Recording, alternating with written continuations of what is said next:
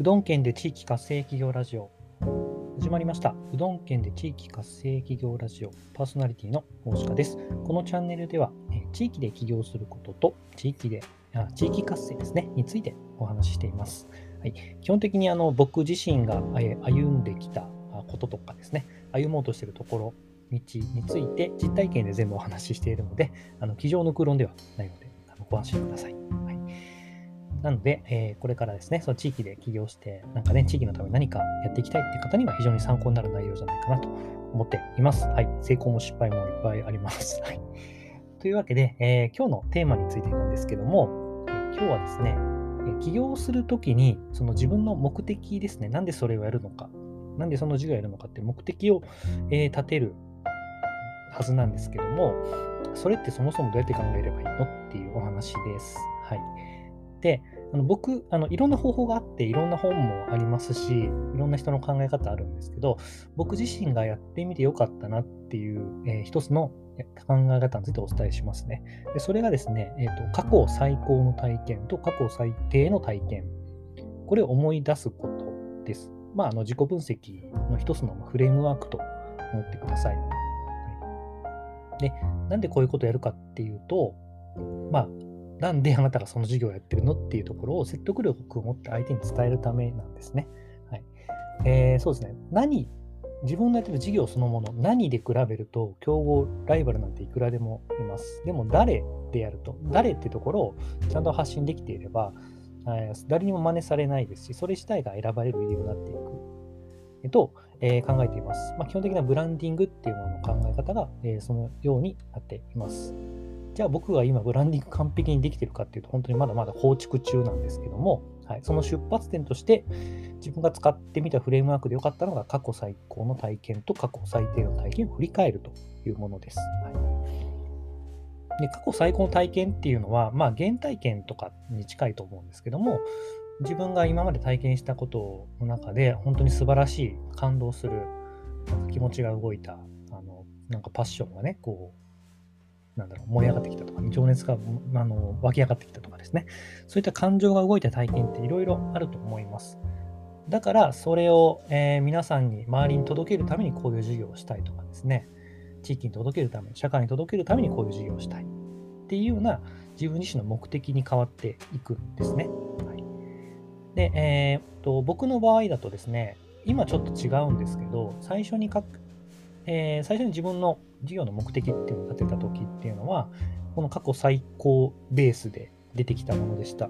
えそれはですね、僕がですね、あの地元の今、香川県に住んでいて、東京から U ターンをしてきたんですね。もう十数年離れていて、もう長年離れたところに帰ってきて、まあ、さあ何やっていこうかなみたいなことをいろいろ考えてですね、帰ってきたんですけども、えー、僕の地元高松に来たことある方はわかると思うんですけど、結構海が近くにあってですね、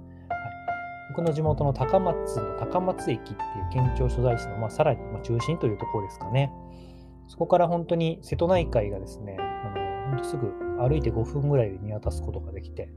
まあ、あの子供の頃から何度も見て、何度も見てきたんですけど、本当に飽きない景色だったんですね。変わらないなって思って、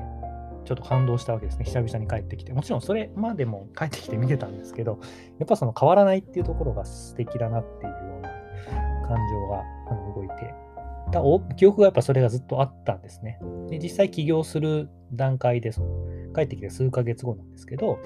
自分のなんか事業をやる目的って何だろうって思った時に、やっぱその海の景色っていうのを思い出されてきて、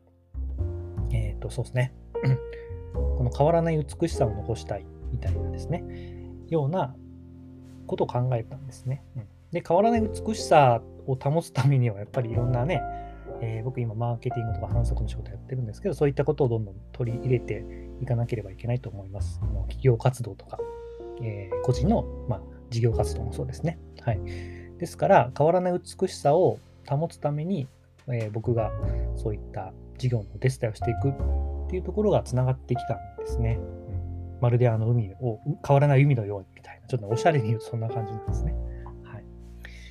というところで、この、えー、考え方は非常に使いやすいかなと思います。まあ、なんですけど、ね、これ自分で考えても案外出てこないんで、こう人に見てもらったり聞いてもらったりすることも大事だと思います。大体この今の話人にすると、本当いいねって言われたりするんですよね。あの自画自賛じゃないですけど。はい。で、もう一個ですね、過去最低の体験。これも出やすいと思います。ちょっとトラウマチックな感じになっちゃうかもしれないんですけど、こんななんか、そうですね、挫折経験があるとか、こういう失敗をしたとかですね。だから、えー、同じように挫折する人を増やしたくないとか、同じ体験、同じ目にあってほしくない。だから自分はこういう事業をしようとかですね。うん、そういった考え方で出てくる、えー、タイプもありますね。うん、僕で言うと、まあ、ないことはないですけどね、いろんな後悔もしてきたんですけど、はい。